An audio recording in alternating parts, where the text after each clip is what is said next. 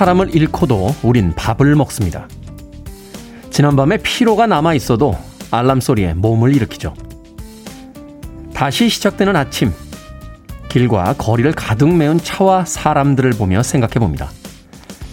세상이 내 마음처럼 움직이지도 하루가 내 뜻대로 풀리지 않아도 우리는 계속 살아가고 있다고요. 살아간다는 것은 그것만으로도 충분히 위대합니다. D-22일째 김태훈의 프리웨이 시작합니다. 묘한 기분이군요. 세상을 떠난 아티스트가 부르는 삶은 계속된다 라는 곡 투팍의 Life Goes On 들이었습니다. 자, 이 곡으로 김태훈의 프리웨이 1부 시작했습니다. 빌보드 키드의 아침 선택, 김태훈의 프리웨이. 저는 클테짜 쓰는 테디, 김태훈입니다. 자, 아침부터 많은 분들 또 아침 인사 건네주고 계십니다. 김현일님, 안녕하십니까? 하고 인사 건네주셨고요. 최지원님, 테디 굿모닝. 어젯밤 선풍기 안 켜고 잤네요. 벌써 여름 끝은 아니겠죠? 하셨습니다. 남지우님, 벌써 도로에 차가 가득합니다. 즐거운 월요일 시작해요.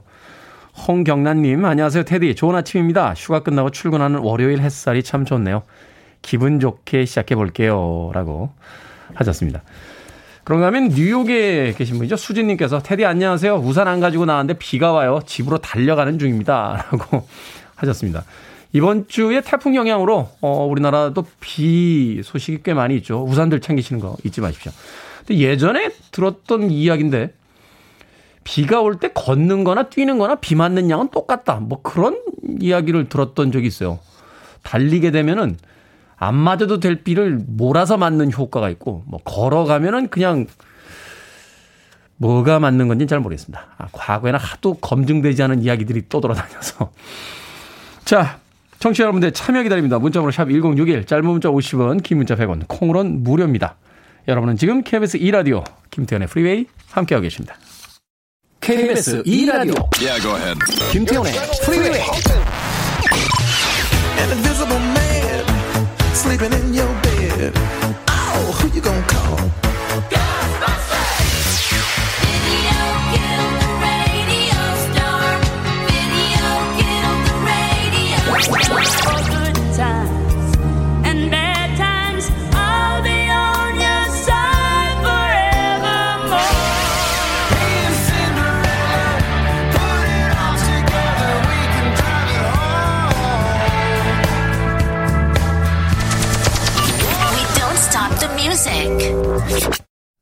우리에게는 Water Is Wide로 알려진 아티스트였죠. 칼라 버너프의 Personally 들이었습니다. 그 Water Is Wide의 음악 분위기가 차분해서 그런지 몰라도 이 칼라 버너프의 전체적인 음악 색깔을 그렇게 착각했었는데 이 칼라 버너프도 굉장히 경쾌한 음악들을 많이 발표하기도 했던 그런 여성 아티스트입니다. 생각해보면 잘 알지도 못하면서 한두 곡의 음악만을 가지고 어떤 아티스트의 음악 세계 전체를 쳐다봤던 것은 아닐까 하는 생각 해봤습니다. 우리의 삶도 그렇죠. 어떤 사람의 어떤 면만을 보고 낯선 사람을 한 5분 정도 어떤 자리에서 마주친 뒤에 다른 사람에게 가서 한 2시간씩 이야기하는 그런 모습을 본 적이 있습니다. 알지 못하고 이야기하고 있다 하는 생각이 들더군요. 칼라 버너프 Personally 들이었습니다. 아, 8663님, 요즘 고민이 많아 잠을 잘 못 자는 편입니다. 그런데 프리웨이에서 음악 들으면서 힐링하고 있습니다. 고맙다고 말하고 싶어서 사연 보냅니다. 라고 해주셨습니다. 고맙습니다. 0502님, 변명 중에서 가장 어리석고 못난 변명은 시간이 없어서라는데, 오늘도 왠지 그 변명을 써야 할 것 같아요. 프리웨이 들으면 힘냅니다. 하셨네요. 여름의 끝물에 힘든 일들을 겪고 계신 분들 꽤 많은 것 같습니다. 아침 시간에 음악 들으시면서 여유 잃지 마시길 바라겠습니다. 최미숙님, 우리 남편 휴가 끝났어요. 삼식이 출근하네요. 이렇게 부르시더라고요. 집콕으로 밥 삼시세끼 해주느라 남편에겐 휴가였지만 저는 너무 힘들었습니다. 남편 미안하지만 난 오늘부터 휴가야. 해방이야. 야호라고 외쳐주셨습니다. 네. 최미숙님. 휴가 때 좀 남편분께서도 한 끼 정도, 하루에 한 끼 정도는 뭐 간단식이라도 한번 해보시는 건 어떨까 하는 생각이 드는군요. 네. 최미숙님. 남편분에게 그런 얘기 하신다고 하실 분이 아니니까 안 하셨겠죠. 네. 종족을 대표해서 다시 한번 사과의 말씀 드리겠습니다. 홍당무님, 100만 년 만에 큰맘 먹고 토요일에 세차했는데 태풍에 비해 제 옆지기는 영원 탈출했습니다. 저는 그저 토닥토닥만 해줬어요. 하셨습니다. 그러니까요. 일기예보 왜안 보시고. 그래도 실내는 깨끗하잖아요. 아, 비가 오면 또 그 젖은 신발로 타게 되니까 좀 지저분해지긴 하겠네요. 우리가 뭐 배가 고파져도 계속 밥을 먹는 것처럼 뭐 세차라는 게 해놓고 비 오고 또 세차하고 그러는 거죠. 홍당무님, 옆집이 잘 위로해 주시길 바라겠습니다. 내 마음의 달이라고 아이디 쓰셨는데 친구가 소개팅을 못 나간다 해서요. 대신 나간데 왠지 얼굴이 익숙해서 보니까 2년 전에 저랑 만났던 그분이네요. 아, 그저 그냥 웃었는데 이것도 인연일까요? 다시 한번 만나볼까 싶습니다. 하셨습니다. 아니, 그건 내 마음의 달님 생각이시고, 그쪽, 그쪽 분 의견은 묻지도 않고 뭘 다시 한번 잘해봅니까? 잘 생각해 보세요. 2년 전에 왜 잘 안 됐는지.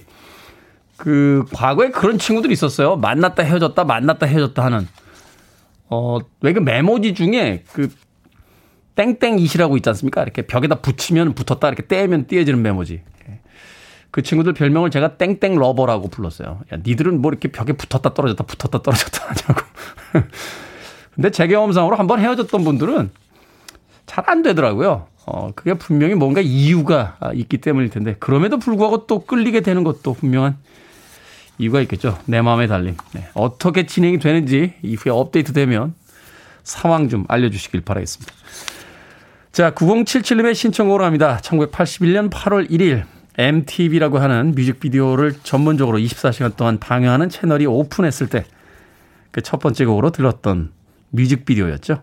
The Bugers입니다. 비디오 Kill the Radio Star.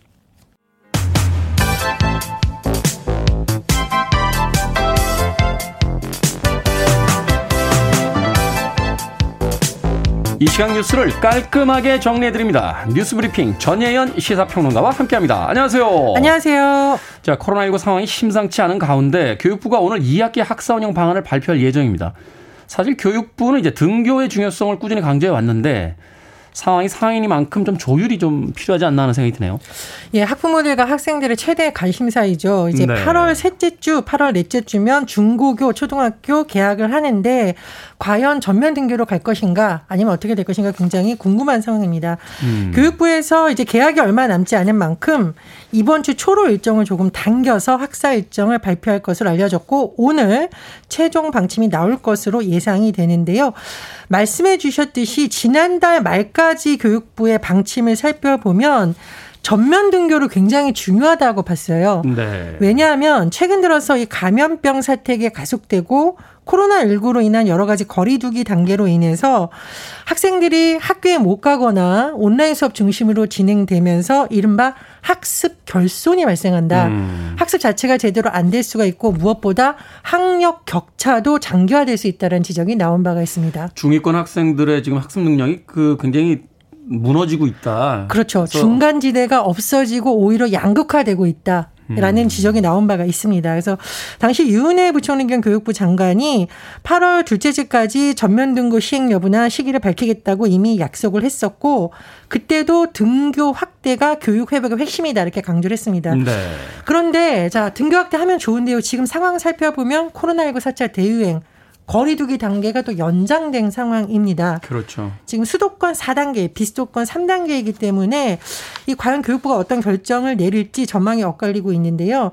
한쪽의 전망을 살펴보면 어, 그동안의 학교의 밀집도의 기준을 좀 완화해서 등교 수업을 확대할 수도 있다는 전망이 나오는데 밀집도라는 것은 3단계부터 인원을 제한을 하거든요. 네. 초등학교는 전교생의 6분의 5, 중고등학교는 3분의 2고 4단계는 아예 전면 등교 못 하는데 이런 기준을 좀 낮춰서 그래도 등교 수업 하지 않을까라는 전망이 나오고 있고 또 다른 한쪽에서는 지금 거리두기 4단계 연장된 상황인데 무슨 말이냐. 음. 더 있다가 해야 된다. 이런 주장도 나오고 있기 때문에 교육부가 어떤 방침을 밝힐지는 이제 발표 상황을 봐야 되겠습니다. 교육부는 감염병 전문가 또 시도 교육감들과 그동안 논의를 했다고 하는데요. 이런 내용을 종합해서 2학기 학사 운영 방안을 발표할 예정입니다. 네. 일단 이제 학생들이 지금 백신을 아직 못 맞은 상태이고 또 우리나라에서 이제 학교라는 것이 단순하게 이제 교육만을 담당하는 게 아니라 그 소위 이제 부모들이 그 직장에 나갔을 때 이제 보육의 어떤 기능도 담당을 하고 있는 거잖아요. 맞습니다. 이 돌봄을 또 어디까지 교사들이 담당하는지 조금 논란이 일고 있습니다. 그래서 이런 부분에 대해서는 또 장기적인 대책이 마련돼야겠죠. 그렇군요. 교육부에서도 지금 머리가 아플 것 같네요. 자, 한국 경제 상황이 회복세라는 좋은 소식이 있긴 있습니다만 경기 불확실성에 대한 경고가 나왔다고요? 그렇습니다. KDI 한국개발연구원에서 경제 동향을 발표를 했는데요. 우리가 보통 경기 회복세를 말할 때 두 가지를 봅니다. 하나는 수출, 네. 또 하나 축은 내수라고 볼 수 있는데요. 수출은 우리가 지난번에도 어떤 통계를 발표한 거 보면 증가세가 계속 유지가 되고 있습니다. 물량도 증가세, 가격도 증가세예요. 그리고 내수를 봤더니 뭐 서비스업 생산이 는다거나 여러 가지 계속 회복세를 보였다고 합니다. 그렇다면 앞으로 이런 현상이 계속될까? KDI의 발표 중에 가장 핵심 단어가 경기 불확실성입니다. 네. 한마디로 이렇게 될 수도 있고 저렇게 될 수도 있고 확실하게 예측하기 어렵다는 건데요. 변수가 많다는 거죠? 예, 그렇습니다. 지금 7월 들어서도 코로나19가 급속히 확산되고 있고 방역 조치도 강화되고 있는 상황인데 예를 들어서 방역 조치가 강화되면 대면 서비스업이 주로 중단이 많이 되잖아요. 그렇죠. 예. 이럴 경우에는 내수의 회복세가 일부 좀 꺾일 가능성도 있다. 이렇게 짚은 거고요. 또 하나 수출의 경우에는 원자재가 가격 상승이라던가 이런 요인이 아직 남아 있습니다. 네. 또 경기가 이렇게 불확실하면 일단 사람들이 돈을 안 쓰려는 심리가 강해지거든요. 줄죠. 네. 예, 소비 심리가 위축될 수 있다라는 겁니다. 실제로 지난달 소비자 심리 지수가 어, 지난 그 전달보다 7.1포인트 하락했다라고 아. 하고요. 또 제조업에서도 기업 경기 실사 지수를 살펴보는데 이것은 심리적인 요인을 예측하는 것이거든요. 100을 넘기면 긍정적인 더 답변이 많은 것으로 볼 수 있는데 이번 달 들어서 96으로 내려앉았다고 그래요. 그러니까 제조업에서도 또 소비자에서도 심리 지수를 봤을 때 경기가 좀 안 좋을 것 같아요라는 분위기가 강해진 것으로 보고 있습니다. 또 하나 관심사가 도대체 금리가 어떻게 될까? 뭐 예, 이게 사실은 제일 관심이 많은 부분이에요. 예, 그렇습니다. 뭐 물론 최종 발표를 나중에 봐야겠지만 일단 KDI에서 국내 전문가 상대로 경제 설문 조사를 실시했더니요. 어, 우리 경제는 일단 수치를 확대되기 때문에 4.0% 내외의 성장률을 기록할 것으로 봤고요. 기준 금리의 경우에는 올해 4분기 내년에 각각 한 차례씩 인상될 것으로 전망했습니다. 그렇군요. 금리가 오른다라고 하니까 또 가계 대출 있는 분들도 어, 또 굉장히 또 복잡해질 것 같네요. 하여튼 이 경기 불확실성 좀 극복하고 경제 상황이 좀 좋아졌으면 하는 생각 듭니다. 어제 도쿄올림픽 폐막했습니다. 간략하게 결산을 좀 해볼까요?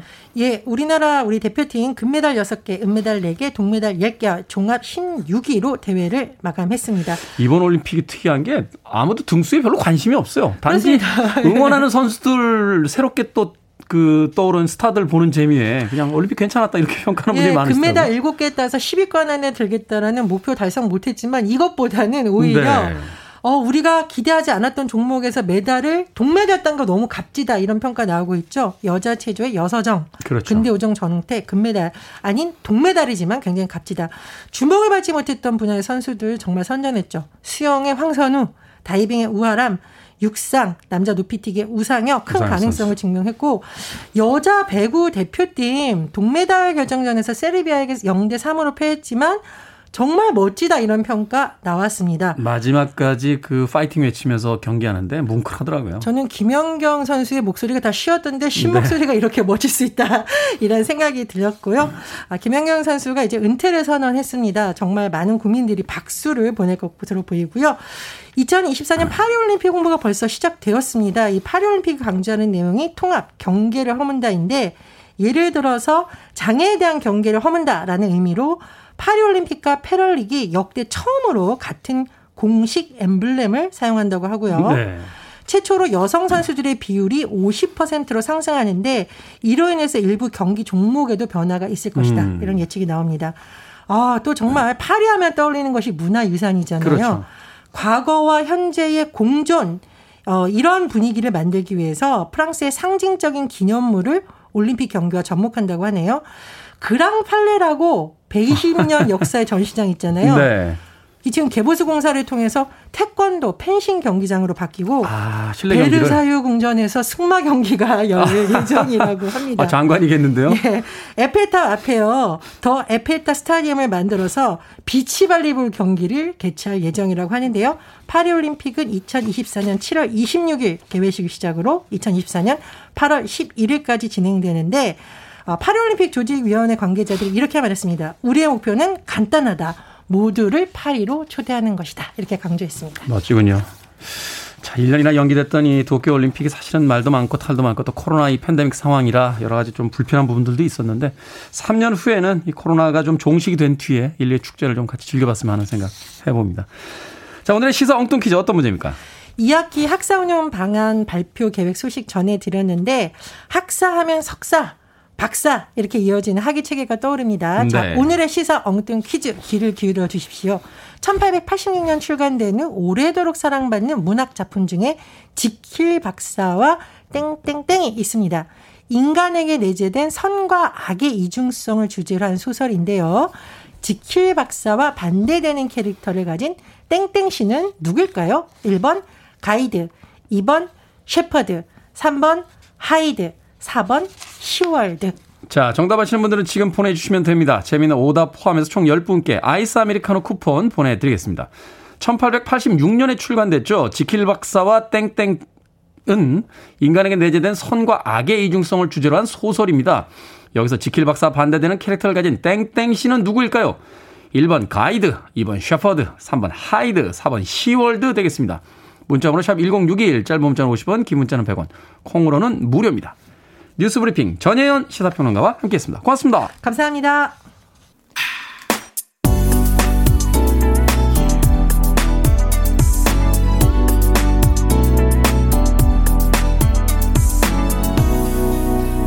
김태훈의 Freeway. 1976년에 쉬폰스가 히트했던 히트시켰던 음, 곡이었죠. One Fine Day 줄리의 버전으로 오늘은 들려드렸습니다. 원래 이 줄리는 줄리 버드라는 어, 이름을 가지고 있는 아티스트인데요. 이 음악을 발표할 때는 이제 줄리라고 자신의 이름만을 써서 음악을 발표했습니다. 우리에게는 그 조지 클루니하고 미셸 파이퍼가 나왔던 그 영화에 수록되던 주제곡으로서 발라드 곡으로서 알려져 있는 곡인데 오늘은 디스코 버전으로 들어봤습니다. 줄리 One Fine Day. 자, 오늘의 시사 엉뚱 퀴즈. 오늘의 문제였죠. 지킬 박사와 땡땡에서 지킬 박사 반대되는 캐릭터를 가진 땡땡 씨는 누구일까요? 정답은 3번 하이드였습니다. 6232님 하이드입니다. 김현웅님 오답 아몬드. 아몬드가 죽으면 뭔지 아세요? 다이아몬드. 어 옛날 사람. 어 옛날 사람. 어, 읽는 순간 제가 이렇게 약간 섬찟해졌습니다. 어 옛날 사람. 박정혜님 하이디요 요들송 생각나네요. 알프스의 소녀 하이디. 생각해보면 예전에 저희 초등학교 때 요들송 배웠어요. 음악 시간에. 요를레이, 디올레이, 요를레이, 디올레이 하면서. 그때는 아무 생각 없었습니다만 지금 생각해보면 아니, 알프스 민요를 우리가 왜 배우는 겁니까 도대체. 그냥 음악이나, 음악이나 감상하면 되는데 갑자기 생뚱맞잖아요. 지구의 반대쪽에 있는 아시아 국가에서 갑자기 알프스 스위스의 민요인 요롤레이, 디올레이, 요롤레이 이걸, 이걸 하고 있다는 것도 부터 그런 생각이 들더군요. 박정혜님, 하이디라고 어, 보내주셨고요. 4616님, 3번 하이드입니다. 휴가 끝나고 회사 가는 거 너무 힘들고 싫어요. 라고 휴가 후유증을 고백해 주셨습니다. 최미숙님, 레모네이드 한 잔 하실래요? 라고 또 어, 다정한 멘트 하나 보내주셨군요. 레모네이드. 오답이긴 합니다만, 네, 재밌습니다. 자, 방금 소개해드린 분들 포함해서 모두 10분께 아이스 아메리카노 쿠폰 보내드립니다. 당첨자 명단은 김태훈의 프리웨이 홈페이지에서 확인할 수 있고요. 또 콩으로 당첨이 되신 분들은 방송 중에 이름과 아이디 문자로 보내주시면 모바일 쿠폰 보내드리겠습니다. 문자 번호는 샵 1061, 짧은 문자는 50원, 긴 문자는 100원입니다. 자, 김학명님의 신청곡으로 합니다. 귀신 잡으러 가볼까요? 레이 파커 주니어, Ghostbusters.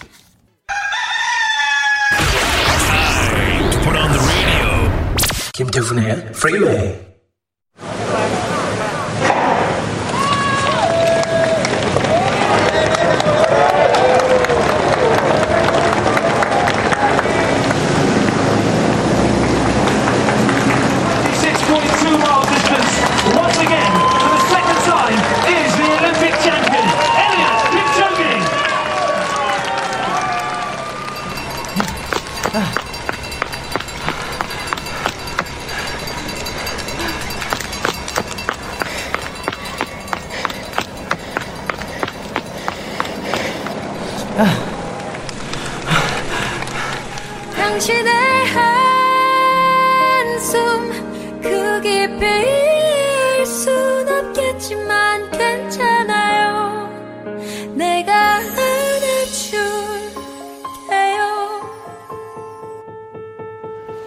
생각을 여는 소리 Sound of Day 마라톤의 소리 들려드렸습니다. 어제 폐막한 2020 도쿄 올림픽의 마지막 종목으로 마라톤 경기가 있었죠. 흔히 마라톤은 올림픽의 꽃이라고 합니다. 마라톤의 유래와 상징성 때문에 올림픽에서는 맨 마지막 날 경기를 치르는데요. 실력뿐만이 아니라 인간의 한계에 달하는 긴 거리를 달려야 하기에 인내와 끈기의 종목이라고 합니다. 그러기에 마라톤을 인생에 비유하기도 하죠. 마라톤을 보면 다양한 상황을 마주하게 됩니다. 줄곧 선두를 달리다 막판에 뒤집어지기도 하고요. 그 반대로 초반에 뒤지다가도 막판에 역전하기도 하는 것을 보게 됩니다. 기대주에 생각지 못한 부상이 있는가 하면 뜻하지 않게 떠오르는 선수도 있죠. 하지만 공통적인 한 가지 사실은 1등을 한 사람이나 마지막으로 경기장에 들어온 사람 모두 지난하고 힘겨운 레이스를 마침내 해냈다는 겁니다. 꾸준히 자기 페이스를 잃지 않고 혹여 넘어져도 다시 일어나 달리는 경주. 그러기에 그 결과가 메달권이 아니더라도 마지막까지 경기장에 들어오는 선수에게 응원의 함성이 쏟아집니다. 인생도 마찬가지겠죠. 내 인생이라는 마라톤을 묵묵히 그저 뛰는 것. 때론 힘들고 지쳐 쓰러져도 다시 툭툭 털고 일어나 달리는 것. 그 자체만으로도 우리 모두는 박수를 받을 자격이 있습니다. 우리 인생의 중요한 건 속도나 등수가 아닌 바로 꾸준함이니까요. It's a long road when you're on your own and it hurts when 영화 람보 1편의 주제곡이었죠. Dan Hill, It's a Long Road. The best radio stations around. You're listening to 김태훈의 Freeway. 빌보드 키드의 아침 선택 KBS 2 라디오 김태현의 프리웨이 함께하고 계십니다. 이종옥님, 테디 휴가 안 가시나요? 궁금합니다. 하셨습니다. 가야죠. 어, 가야 되는데 어디로 갑니까? 휴가 이맘때쯤 되면 휴가 가고 싶다는 생각들 참 많이 하잖아요. 어, 그런데 최근에 사실은 갈 데가 없다 보니까, 어, 뭐 해외는 기본적으로 못 가고요. 어, 국내에서도 사실은 이제 이동 자제령이 지금 내려져 있는 상황이잖아요. 집에만 있어야 되는데, 집에도 많이 있어 봤습니다. 작년 12월에 자가 격리 돼가지고요. 한 12일 동안 집에만 있어 봤거든요. 휴가를 가긴 가야 되는데 어디로 가야 될지 고민입니다. 이종욱님. 이석현님, 테디는 브래드 피트 닮았어요. 김범선님, 테디는 조지 클루니로 보이네요. 오늘따라 왜 이러시죠? 두 분에게 감사한 말씀 전합니다. 7540님의 신청곡으로 합니다. 브래드, if. 잠시 후 2부에서 뵙겠습니다.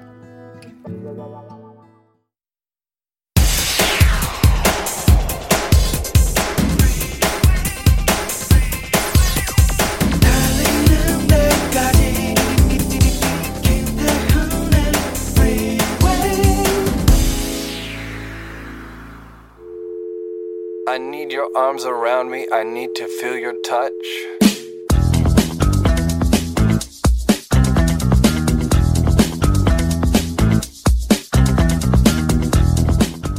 출신 지역별 자주 듣는 질문. 천안. 초면에 천안 삼거리 불러준다. 매일 호두과자 먹는 줄 안다.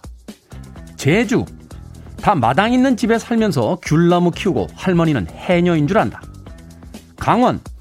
밥 대신 감자랑 옥수수 먹냐고 물어본다. 울산. 지하철 없다고 하니 그럼 뭐 타고 다니냐고 놀란다. 매일 고래 보는 줄 안다. 대전.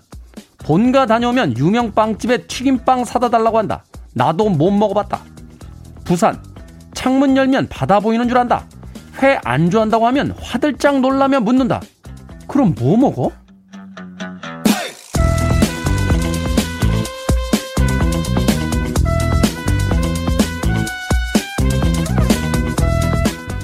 뭐든 읽어주는 남자. 오늘은 출신 지역별로 자주 듣는 질문들 읽어드렸습니다. 가보지 않거나 경험해보지 않은 일에는 피상적인 생각이 자리를 잡기 마련이죠. 외국인들이 우리한테 부채춤 춰봐라. 태권도 왜 못하냐? BTS 본 적 있냐? 이렇게 물어보는 거랑 비슷하지 않겠습니까?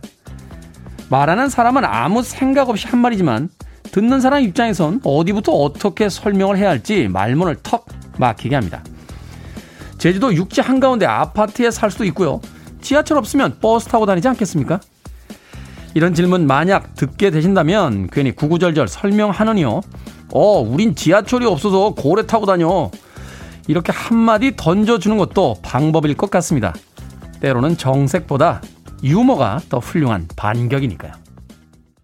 PM 돈의 Looking Through the Patient Eyes 이 곡으로 김태훈의 프리웨이 2부 시작했습니다. 앞서 일상의 재발견, 우리 하루를 꼼꼼하게 들여다보는 시간이었죠. 뭐든 읽어주는 남자, 오늘은 출신 지역별 자주 듣는 질문 읽어드렸습니다. 공감하시는 분들이 굉장히 많군요. 4762님, 저 천안 출신인데요. 호두과자 얘기 귀에 딱지가 앉도록 들었습니다.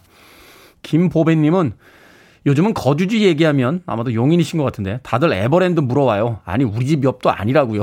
라고 하셨고요. 이종숙님, 한산에 사는데요. 모시떡만 먹는 줄 압니다. 김유진님, 부산 출신이에요. 회 먹긴 먹는데 즐기진 않아요. 그런 질문 많이 듣죠. 하셨습니다. 7876님, 경주 삽니다. 심심할 때 마당 파서 문화재 발굴하는 줄 알아요. 9137님, 대구 출신이면 이 정도는 안 덥지 않은데 요즘 서울이 더 덥습니다. 저 더위 엄청 타요. 어, 박상희님, 부산인데요. 창문 열면 아파트 주차장 보입니다. 회도 좋아하지만 치킨이나 고기를 더 좋아해요. 라고 문자들 보내주셨습니다. 폭주하고 있습니다, 문자가. 저는 고향이 서울인데 예전에 그런 일 많았어요. 어디 출신이에요? 그래서 서울이요. 그럼 아무것도 안 했어요. 그분하고 만난 지 10초밖에 안 됐는데, 아, 뺀질이라고. 내가 뭘 했나? 아무것도 안 했는데, 아무것도 안 했는데 왜 뺀질입니까, 제가? 에? 아니, 서울 출신이라고 다 뺀질입니까? 아무튼 이 지역에 대한 아주 그 기묘한 그 편견이라고 해야겠죠. 편견이라든지 혹은 잘 알지 못하면서 그 이야기하는 분들 일종의 유머로서 많이들 보내주셨는데 이런 이야기는 좀 지양해야 되지 않나 하는 생각 해보게 됩니다. 자, 뭐든 읽어주는 남자, 여러분 주변에 의미 있는 문구라면 뭐든지 읽어드립니다. 김태훈의 프리웨이 검색하시고 게시판에 글 남겨주시면 되고요. 말머리 뭐든 달아서 문자로도 참여가 가능합니다. 문자번호는 샵1061, 짧은 문자는 50원, 긴 문자는 100원, 콩으로는 무료입니다. 채택되신 분들께는 촉촉한 카스테라와 아메리카노 두 잔 모바일 쿠폰 보내드리겠습니다. I want it. I need it. I'm desperate for it. Okay, let's do it. 김태훈의 프 6153님의 신청곡으로 들으신 곡 월플라워스의 One Headlight 이어진 곡은 최은경님의 신청곡이었습니다. 산타나 피처링 롭 토마스의 Smooth까지 두 곡의 음악 이어서 들려드렸습니다. 앞서 들으신 월플라워스 이 제이콥 딜런이라고 하는 그 밥 딜런의 아들이 이끌고 있는 팀이죠.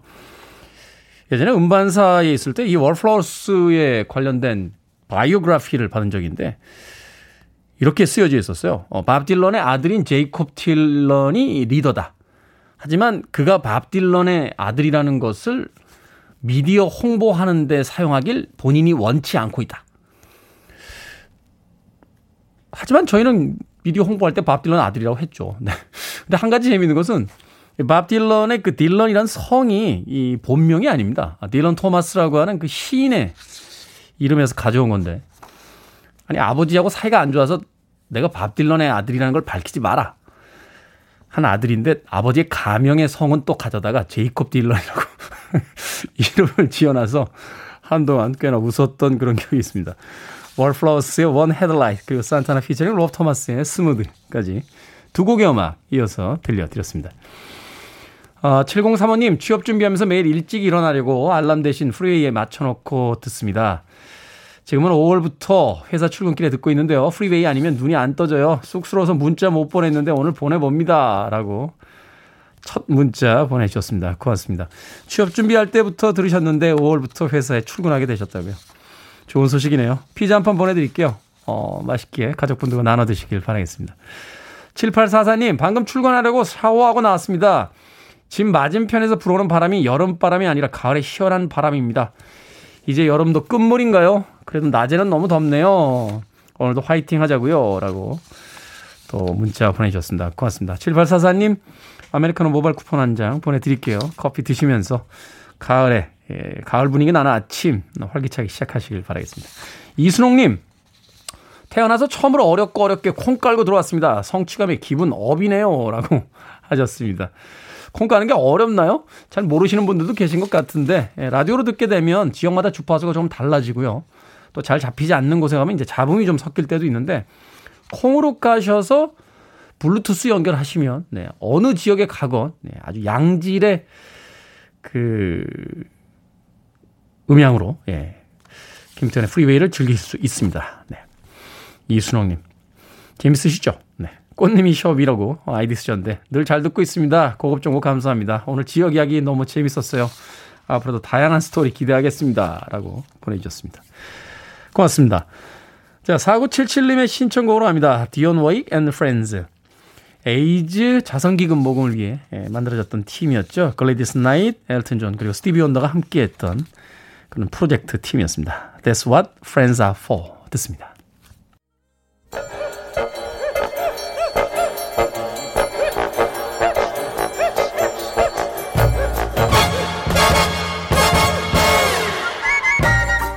온라인 세상 속 촌철살인 해악과 위트가 돋보이는 댓글들을 골라봤습니다.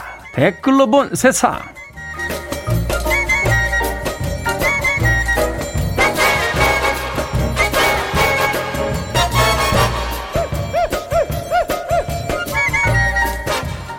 첫 번째 댓글로 본 세상. 더울 날씨엔 시원한 비빔라면의 매출이 크게 늘어나는데요. 하나 먹기는 조금 아쉬운 양이라 두 개씩 먹게 된다는 분들이 많습니다. 근데 비빔라면을 두 개 먹게 되면 일일 기준치 포화지방과 나트륨은 1.5배 이상 섭취하게 되고요. 탄수화물이나 단백질 같은 필수 영양 성분은 권장량을 밑돌아 주의가 필요하다는군요. 여기에 달린 댓글들입니다. 조르바님, 여름에는 나트륨 기준치 조금 넘어도 될걸요? 땀으로 염분이 너무 많이 배출되거든요. 산드레 박 선생님, 알려주셔서 감사한데요. 알면서 그냥 먹는 거예요. 그러니까요. 누가 라면이나 비빔면에 영양이 가득해서 먹겠습니까? 맛있으니까 먹는 거죠. 맛난 거 먹을 때만이라도 잔소리를 좀 그만 들었으면 합니다. 옛날 선배분 이야기가 떠오르네요. 신문만 펼치면 술, 담배가 몸에 안 좋다는 기사가 너무 많아서 신문을 끊으셨다고요.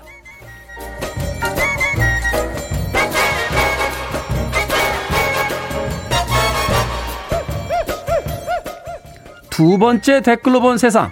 매년 해수욕장에서는 파라솔 대여업자와 휴가 온 시민들 사이 갈등이 일어나곤 합니다. 대여업자들은 자기 영역이니 개인 피서 용품을 사용하지 마라. 시민들은 모두가 공유하는 자연인데 말이 안 된다. 이렇게 언성을 높이는 건데요. 지자체별로 민간에 위탁해 해수욕장을 관리하다 보니까 정확한 규정이 없기 때문이라고 하는군요. 여기에 달린 댓글들입니다. 사카유님, 해수욕장 파라솔은 맨몸으로 온 사람들 위해서 빌려주는 거죠. 모두 다 그걸 쓰라고 강요하는 건 불합리해요. 저승사자님, 아니 파라솔 안 빌린다고 시비 붙고 나면 휴가를 즐기러 온 건지 스트레스 받으러 온 건지 모르겠다니까요. 하루 이틀도 아니고 해수욕장 개장 이래 수십 년간 이어진 다툼인데 왜 아직까지 조정이 안 되는 겁니까? 요즘에 차기 대권 노리는 후보들의 행보가 바쁜데요. 이거 공약에 좀 넣어주십시오. 아파트 값도 중요하지만 여름 휴가도 아주 중요한 우리의 일상이니까요.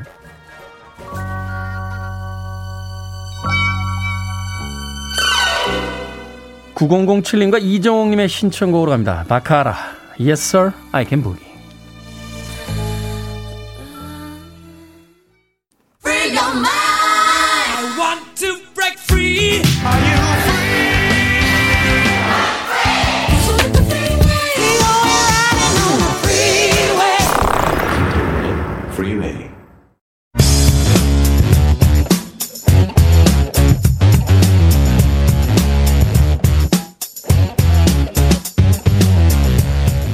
월요일은 과학 같은 소리 안에 시험을 안 봐도 되기 때문에 학교 수업보다 100배는 더 재밌는 과학 수업 국립과천과학관의 이정모 관장님과 함께합니다. 어서 오세요. 안녕하세요. 절대로 시험 안 내는 이종모입니다. 그렇습니다. 우리에게 시험만 없었다라면 학교 다닐 때 배웠던 그 많은 교과 과목들이 다 재밌었을 텐데. 그렇죠. 줄만 안 세우면 행복할 수 있습니다. 그러네요. 줄만 안 세우면. 자, 오늘은요, 최근 뉴스를 보니까 정부가 인공혈액 연구 개발에 집중 투자할 계획이다라는 것을 발표를 했습니다. 혈액 공급을 헌혈에 의존하고 있는데 저출산, 뭐 고령화로 이제 불안 요인이 확대될 거다 하는 판단 때문이라고 하는데요. 그래서 오늘은 인공 혈액과 수혈, 혈액에 대한 과학 지식을 좀 여쭤보도록 하겠습니다. 인공 혈액에 대한 연구 개발, 이게 세계적으로 계속 진행이 되어 왔던 거죠? 예. 피는 조금 끈적끈적하잖아요. 네. 예, 피를 원심 분리시키면 빨갛고 완전히 끈적끈적한 아래층하고 네. 연노랑의 맑고 투명한 위층하고 갈라집니다. 위층을 혈장이라 그래요. 그냥 물같이 생겼어요. 아. 예, 여기는 온갖 양분들이 들어 있고요. 아래층은 혈구들이 모인 겁니다. 적혈구, 백혈구, 혈소판처럼 혈액의 주 기능을 담당하는 덩어리들이 있는 네. 거죠. 여기서 그 혈- 인공 혈액을 만들겠다는 것은 이 가운데 적혈구와 혈소판을 인공적으로 만들겠다는 거예요. 그 덩어리들을. 보통 이 줄기 세포를 가지고 연- 만들고 있는데요. 이게 쉽지 음. 네. 않습니다. 그런데 적혈구가 하는 일이라는 게 산소를 운반하는 거거든요. 그렇죠. 근데 이 산소 운반을 누가 하냐면 적혈구 한 가운데에는 헤모글로빈이라는 분자가 해요. 헤모글로빈. 예, 근데 적혈구를 만들기 너무 어려우니까 적혈구를 만드느라고 통째로 만드느라고 애쓰지 말고 네. 이 헤모글로빈이 뭐 15개, 16개씩 들어있는 입자들을 만들자. 이거 훨씬 쉽지 않겠냐 하는 거죠. 실제로 이런 방향 으로 하고 있고 이 입자가 들어있는 액체를 실제로 수술 중에 사용하고 있습니다. 아, 이미 이제 수술 중에 사용을 하고 있다. 예, 시작한 지 얼마 되진 않았지만 하고 있습니다. 자, 인공 혈액을 우리가 이제 만들려고 하는 것 자체가 바로 이제 수혈을 하기 위해서잖아요. 이게 참 대단한 것 같아요. 인간의 피를 인간에게 준다. 이 수혈이 언제부터 시작이 된 겁니까? 그러니까 중세 시대 의사들은 환자에게 동물의 피를 수혈했어요. 동물의 피요? 예. 그 마리 앙뚜아네트의 남편이 루이 16세였잖아요. 네. 근데 그 전에 루이 14세의 의사였던 장 드니가 아주 고열로 고생하고 있는 소년에게 양 새끼 양의 피를 수혈했어요. 그러니까 소년이니까 새끼 피를 준 거예요. 네. 그러니까 소년은 팔 부위에 발열이 좀 나긴 했지만 전체적으로 상태가 호전됐습니다. 아, 호전됐다고요? 예, 괜찮아졌어요. 그래서 드니는 다른 환자들을 대상으로 동물 피 수혈을 계속했어요. 그런데 수혈 받은 환자 가운데 사망하는 사람들이 뭐 속출하는 거예요. 그래서 프랑스 정부는 수혈 금지령을 내렸죠. 그렇군요. 이게 중세, 그러니까 루이 14세면 태양왕이라 불렸던 바로 그 시대인데 그 의사였던 장드니로부터 이제 수혈이 시작이 됐는데 그게 처음에는 동물 피를 이제 사람에게 주고. 예. 그럼 사람 피도 수혈을 하지 않았을까요? 그렇죠. 유럽에서는 사람 사이에 수혈을 많이 했는데 사람들이 많이 죽었어요.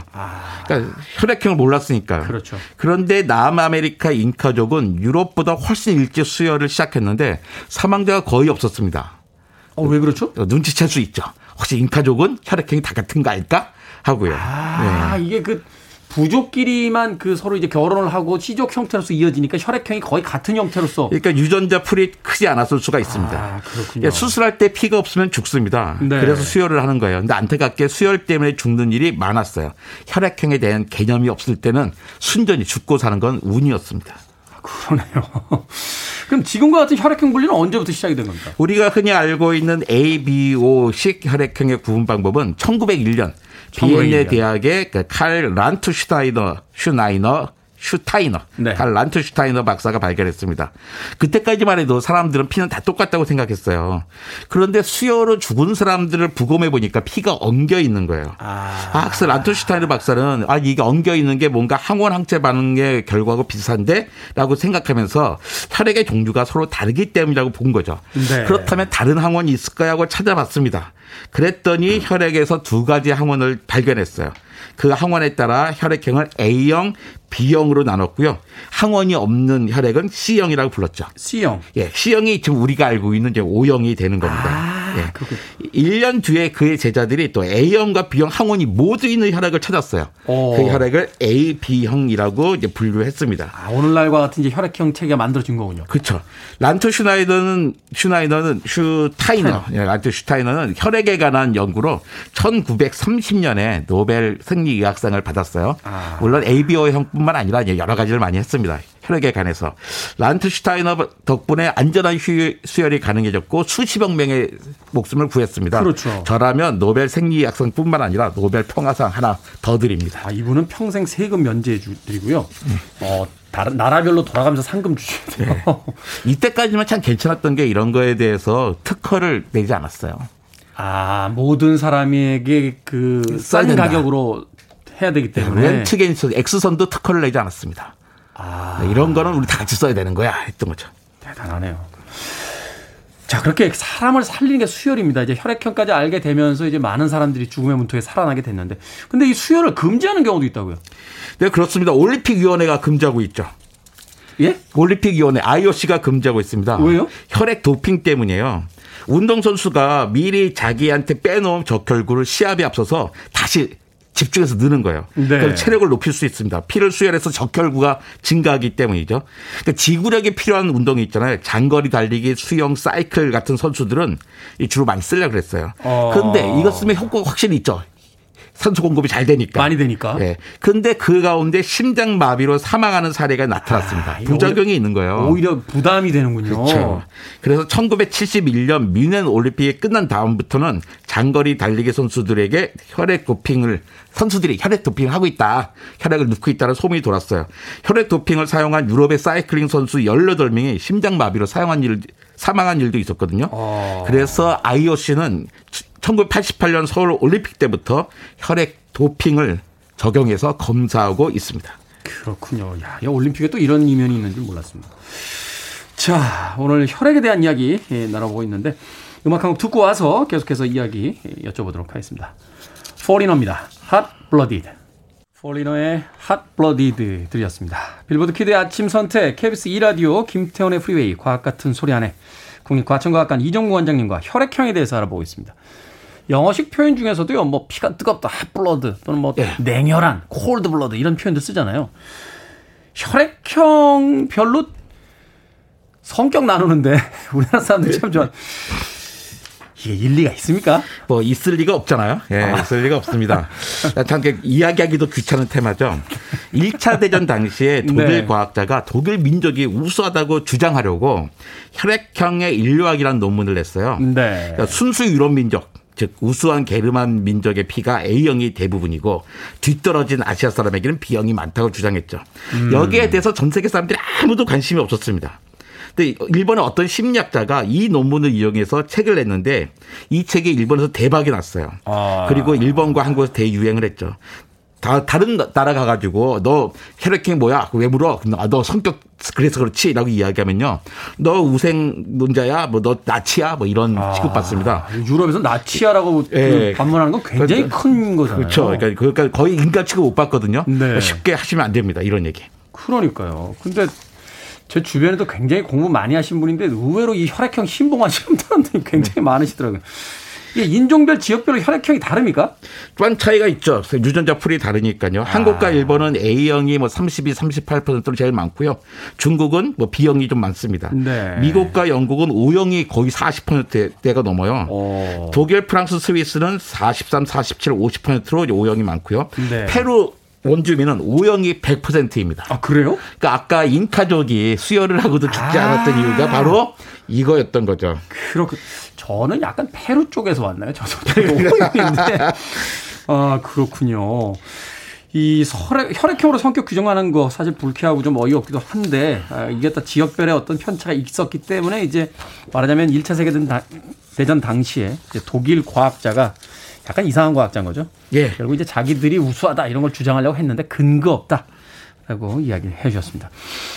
자, 그러면 혈액형 A, B, O식 말고 RH 방식이잖아요. RH 플러스, RH 마이너스. 이건 뭡니까? 그렇죠. 이걸 또 발견한 사람도 란트 슈타이너 박사입니다. 음. 그러니까 그는 이제 1930년 노벨상을 받은 다음에 1940년에 붉은 털 원숭이에서 또 다른 혈액형을 발견했어요. 아. 붉은 털 원숭이가 영어로 rhesus monkey입니다. rhesus rhesus가 monkey. 예, R-H-E-S-U-S로 시작하거든요. 네. rhesus의 첫 두 글자 RH 혈액형의 이름을 삼로 삼 혈액형 이름을 삼은 거죠. RH형 항원이 있으면 RH 플러스 없으면 마이너스입니다. 아. 한국 사람들은 RH 마이너스 거의 없어요. 0.3%밖에 안 돼요. 아주 적군요. 예. 근데 어. 미국은 10%가 넘어요. 어, 그렇게 많아요? 예. 그러니까 평상시에는 아무런 문제가 없는데 어머니가 RH 마이너스고 아빠가 RH 플러스인 경우에 태아가 RH 플러스 유전자를 가질 수 있거든요. 네.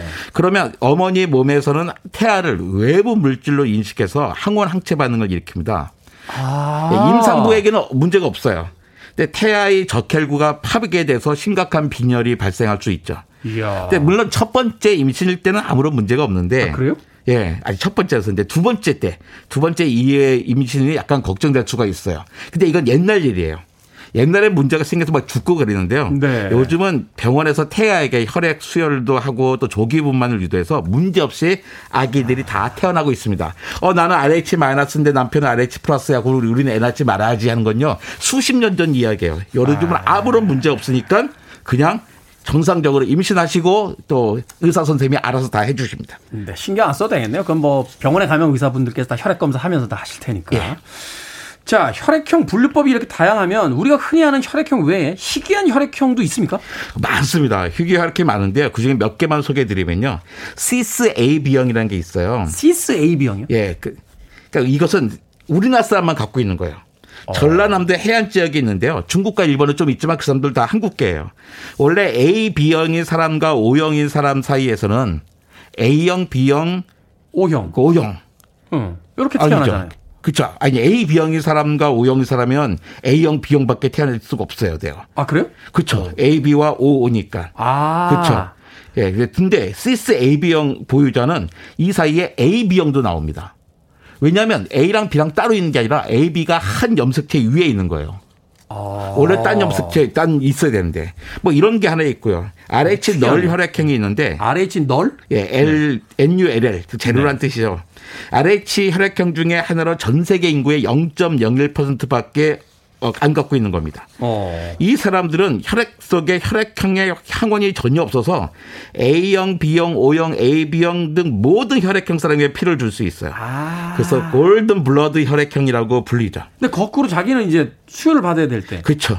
근데 이 사람은 0.01%밖에 없잖아요. 피를 줄 수 있는 사람이. 네. 그래서 이 사람들끼리 다 그냥 네트워크가 만- 마련돼 돼 있어가지고 아. 뭐 찾아주는 거죠. 이런 분들은 이제 커뮤니티가 따로 있다는 거죠. 그쵸. 어. 그 바디바 바디바라는 재미있는 혈액형도 있는데요. 바디바 바디바. 아, 이런 혈액형도 있습니까? 예. 30명당 한 명 있습니다. 그러니까 전 세계 한 2천 명 조금 더 있는 거예요. 네. 그 자신이 이 혈액형인 이 혈액형인지 알고 있는 사람들은 불과 100여 명밖에 안 돼요. 아, 심지어 몰라요? 예, 모르잖아요. 어. 그러니까 이분들은 1년 에 알고 있는 사람들은 몇 차례씩 수- 헌혈을 하세요. 아, 미리 저 보관을 해두려고. 보관을 하게. 너무 어. 적으니까 연락해서 받기도 어려운 거예요. 그렇죠. 그래서 우리나라에 환자가 발생했을 때 일본에서 공수해서 수술을 한 적도 있었어요. 그러니까 아. 피해는 국경이 없는 거죠.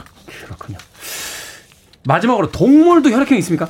있습니다. 없을 수가 없죠. 오. 말은 7가지, 양은 9가지, 개는 11가지, 소는 12가지, 닭은 13가지나 있습니다. 그리고 돼지는 15가지 혈액형이 있어요. 아.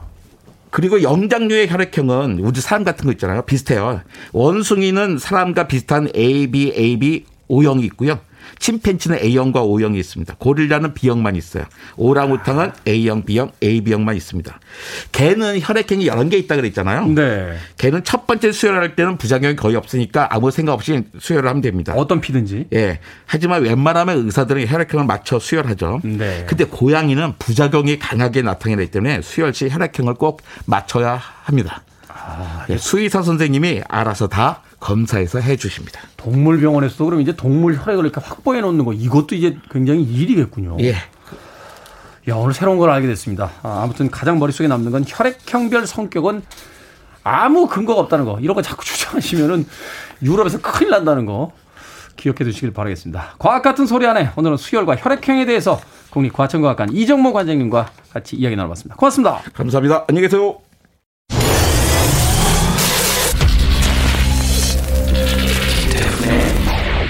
Freeway.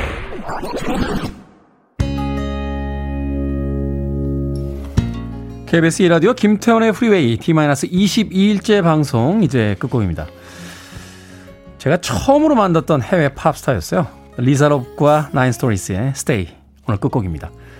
저는 내일 아침 7시에 돌아옵니다. 편안한 하루 되십시오. 고맙습니다.